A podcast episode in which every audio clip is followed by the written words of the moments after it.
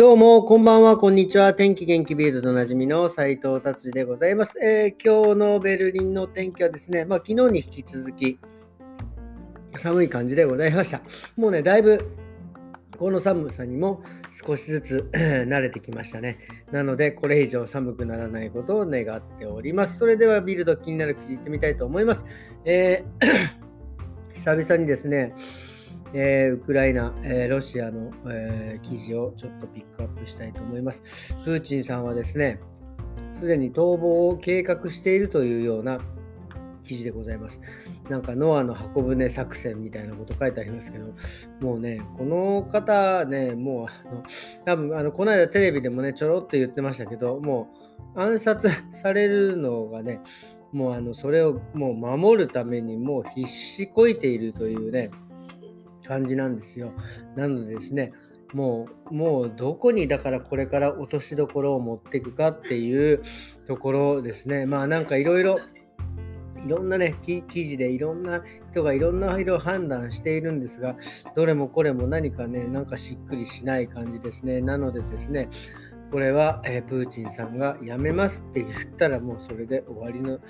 ね、えー、感じなんですけどね、それをもう本当は一刻も早く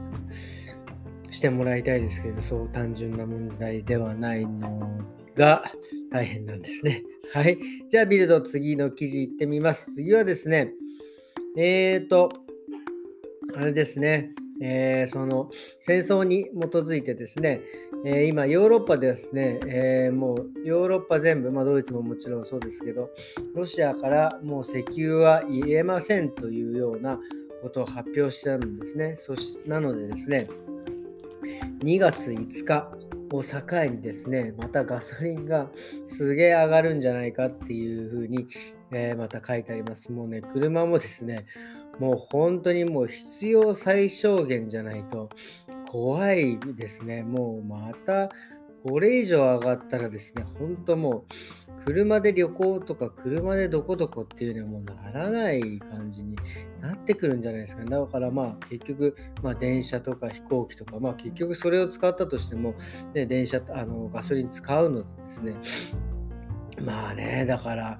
いやー、これは本当に早く、一刻も早くですね、戦争が終わってくれるのをね、願うばかりでございます。はい。じゃあ次はですね、ビルド。次の記事はですね、えーとですね、まあちょっと話は全然変わるんですが、えー、遺伝子のお話でございます。えー、例えば、今で研究で発表されているのがですね、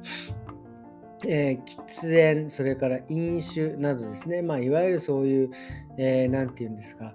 えー、何ですか、そういうやめたいけどやめれない的なやつですよ。がですね、これはあの実はやっぱり遺伝子リスクが要因だったんじゃないかっていうのが明らかになっているみたいですね。うん、結局なんかその遺伝子の染色体が、ね、何個あるか分かりませんがその中のですねいくつかがやっぱりニコチンとアルコールにですね異常なぐらい反応する、えー、っていうのが、えー、書いてあります。だこれを持ってる方はですねやっぱりそのもうニコチンとアルコールを欲するという、えー、体になるみたいです。だからその依存するというわけではないみたいです。もうその遺伝子持ってるからもうそれを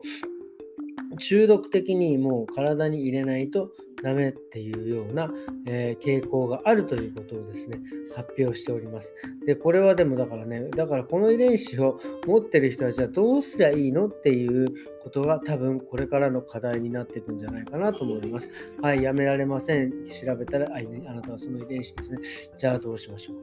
う。遺伝子とかで変えることできるんですかね。まあちょっとよくわかりませんが、そういう感じでございます。はい、ということでですね、今日ビルドはこんな感じにですね、で終わりにして、だいぶね、前にですね、なんか腹8分目の話をしてですね、あの、もう本当にもう、限界までいつも食べてしまってね、本当にお腹がもういっぱいでも気持ち悪くなるっていうので、防ぐためにですね、腹8分目っていうのをも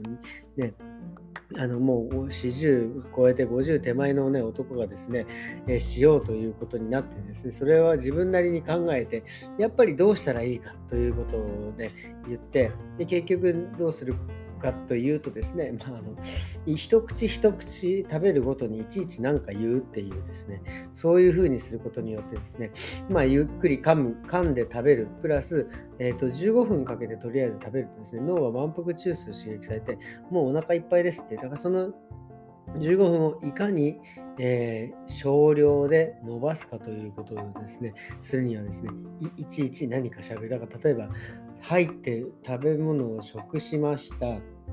そして、えー、その中に入ってるものだったり、なんかこの調味料を使ってるんじゃないこういうのあれなんじゃないかみたいなことをですね、言うということでですね、さらに、えー、あのもちろんね、舌の感覚も研ぎ澄まされていくしですね、その満腹中枢もね、刺激されていくので、非常にこれはね、いいということに気づいて、実際やってみました。あのね、これはね、なかなか難しい。やっぱね、もうガツガツガツってやっぱり行きたくなっちゃうので、そこであえて止めて言うっていうのはですね、なかなかの至難の技ですが、でもね、意識するだけでも、やっぱりそれを言うということなので、もうね、あのー、本当やってもまだ2、3日ですが、あの苦しくて気持ち悪くてもう吐きそうみたいなことはなくなりました。本当動物じゃないんだからね、あのそんなことせんでもね、腹八分目にせえって思うんですけど、まあそういうような